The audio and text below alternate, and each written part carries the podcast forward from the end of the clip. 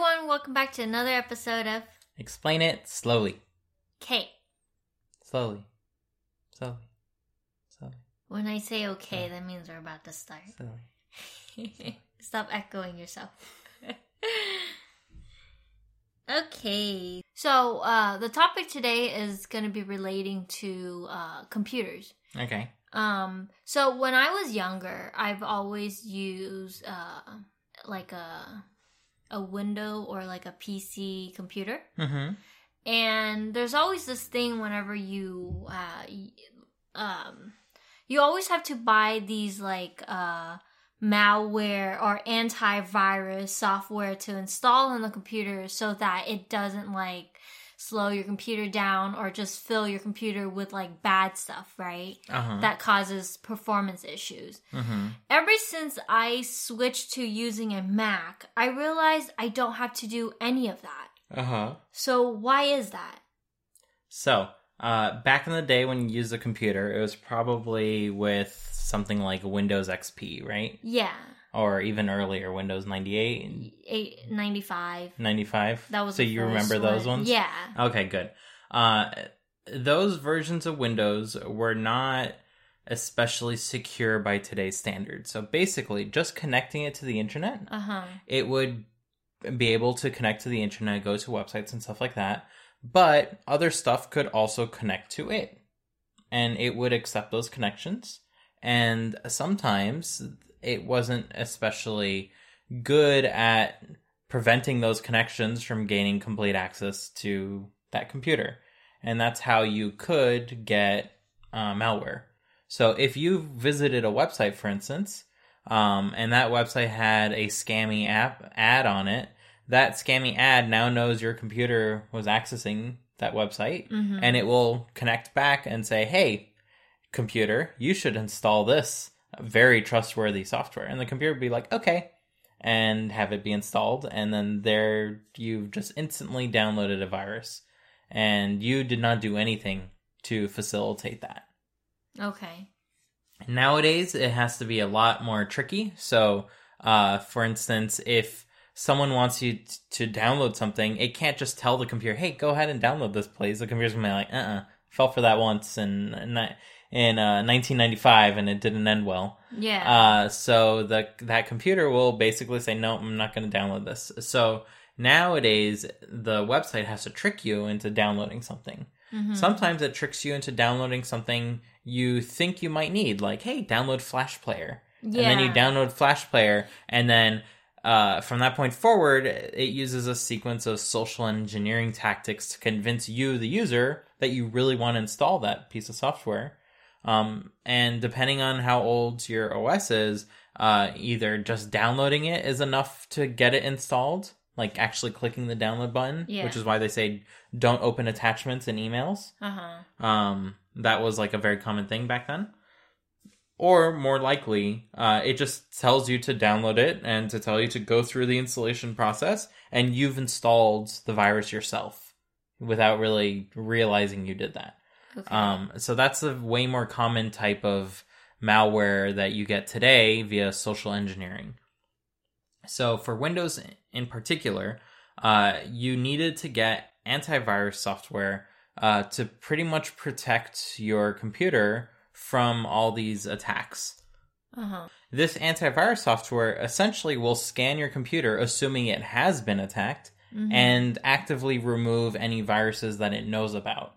Um, and it would build up a database, like if the company was trustworthy, uh, it would build up a database little by little of all known viruses. And if it finds one on your computer, it tells you about it and gets rid of it. If you try to download something, it scans it first and then lets you open it.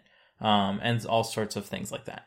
Um, now, as you can imagine, antivirus software makes your computing experience uh, less efficient because now instead of your computer dedicating its time and resources to you, the user, it's dedicating its time and resources to scanning itself for viruses constantly.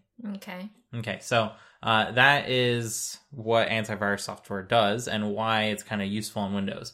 Now, you might ask, uh, why is this not the case on Mac? So, on older Macs, so this is before Mac OS 10, um, Apple completely replaced its operating system with something completely different. Um, so this is Mac OS 9, Mac OS 8, etc. Um, so on older Macs, they didn't get viruses for the single reason that it was not a big enough market to kind of attack in terms of finding viruses and getting people to uh, fall for tricks which would cause your computer to do bad things.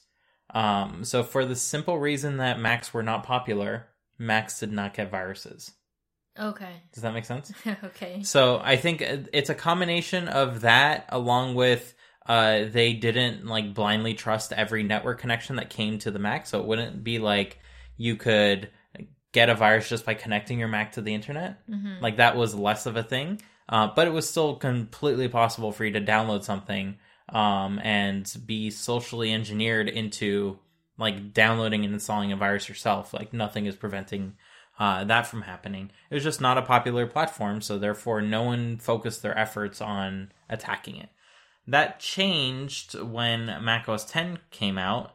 Not that it made it a more popular platform, but uh, it did completely revamp how the platform trusts software. So, for instance, uh, all the software on the computer back then would share memory. So if a virus got installed, it can go ahead and change things that are happening in other pieces of software willy nilly without uh, any like anything bad happening to it, the virus.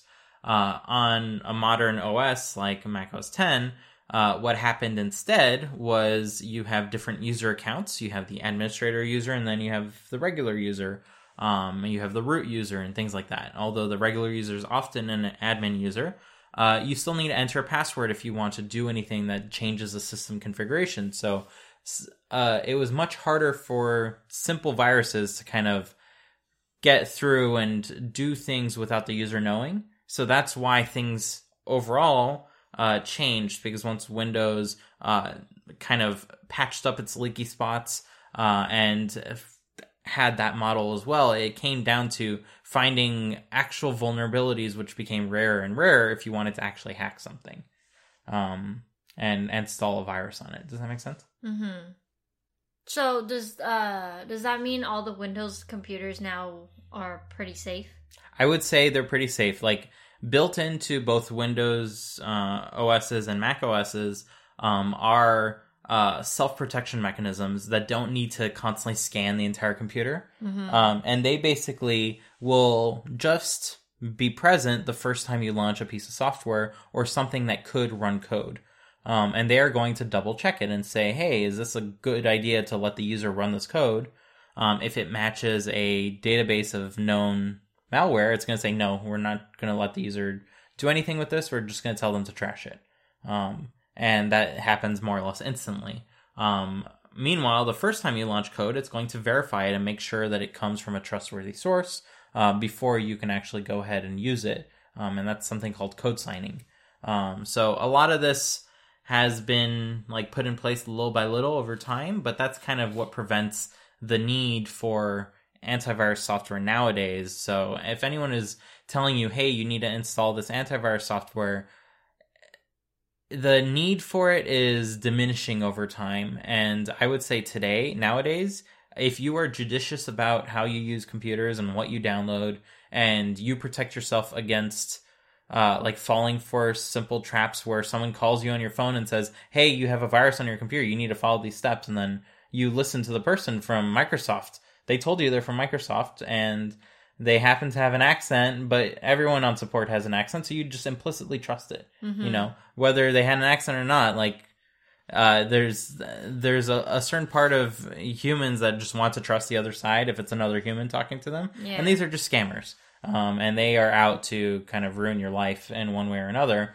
um, just to make a quick buck. So, uh, there's not much you can do uh, in that case. And there's certain countries that just don't care as much as others to kind of prevent this from happening. Mm-hmm. Um, so it happens. Uh, but as long as you can protect yourself from those kinds of attacks, which it's fairly easy, don't ever follow instructions for anyone who calls you.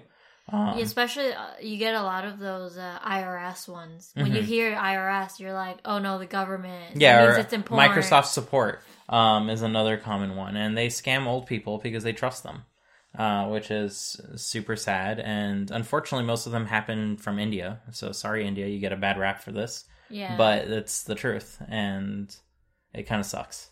yeah, So. So yeah, that's why like on Macs you generally don't need to have antivirus stuff. On iOS you don't need it at all because on iOS you can't even install software that hasn't been quote unquote vetted by Apple, even though there are scams on there. Um, they tend to be taken down relatively quickly. So even though they might make a ton of money uh, scamming some people, it's not going to necessarily scam everyone uh, before it gets caught. So uh, that's that's why Apple has their own like App Store and stuff like that. Uh, even though it's under a ton of scrutiny at the moment because they don't do that great of a job at kind of scanning everything before it goes in. well, Um, I mean, it, it's hard for the the number of apps that are in and out every day. you know? hmm Yeah, so you can either choose to make it slow for everyone and actually verify everything, or kind of breeze through a lot of it, uh, and as a result, a lot of stuff leaks through. Um, but like, there's a a few excuses when regular people can go to like the top 100 top grossing apps and like find five scams in 10 minutes. So, like, Apple should be doing that. Um, but nonetheless. I mean, recent year they uh they released something where some sort of like security tracker whenever you launch uh, Safari.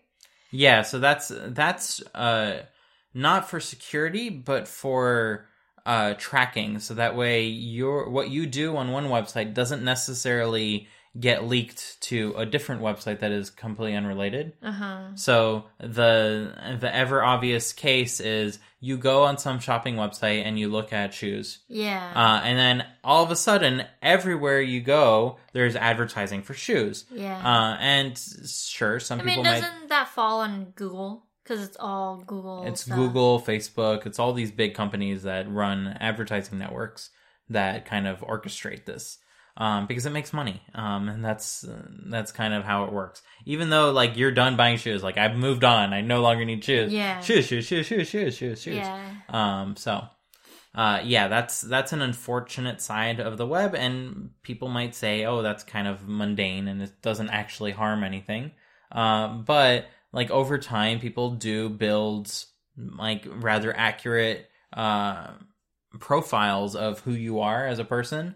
Uh, and they can use that to do, like, less nice things. Uh, like the, the famous one is Target sent an advertisement, like physically to an address, uh, advertising maternity stuff, uh, for a teenager that, um, like was just looking up how to deal with an unexpected pregnancy and then got in trouble with their parents. Like, there's fine lines that are very easy to cross. Uh, and in the US, we have fairly good laws to kind of protect normal people from uh, outrageous uses of uh, this information. But in places like China, you can go ahead and persecute an entire uh, people that live in your country uh, for being different and kind of wish them away into concentration camps because of this kind of technology. So it's like a very a very uh, easy way to overstep your boundaries and that's Mhm. why we are now seeing more tools that protect privacy because if everyone protects their privacy then those who really do need to protect their privacy they're not singling themselves out by protecting their privacy does that make sense Mm-hmm. like if you go ahead and walk around the streets in a big set of armor, you everyone knows you have something weird going on, right? like it's obvious at a moment's notice. But if everyone is now in a set of armor, then you don't think twice of it. yeah. Um, and sure, it protects criminals and stuff like that. But what's more important to protect everyday normal people or to like catch every criminal uh, there is, right? Yeah, at the expense of innocent people. Yeah. Um, so there are some battles that you just kind of have to give up, uh, and some criminals will always get away. Um, but like most of the time, they mess up somewhere. Uh, so that's when you catch them. Cool. Hmm. Okay. That's it. Thanks for listening. Bye, everyone. Be- Bye. Be, sure to follow us on Twitter at Lynn and Dimi-chan uh, to know when new episodes get posted. Yay. Yay. Bye. Bye.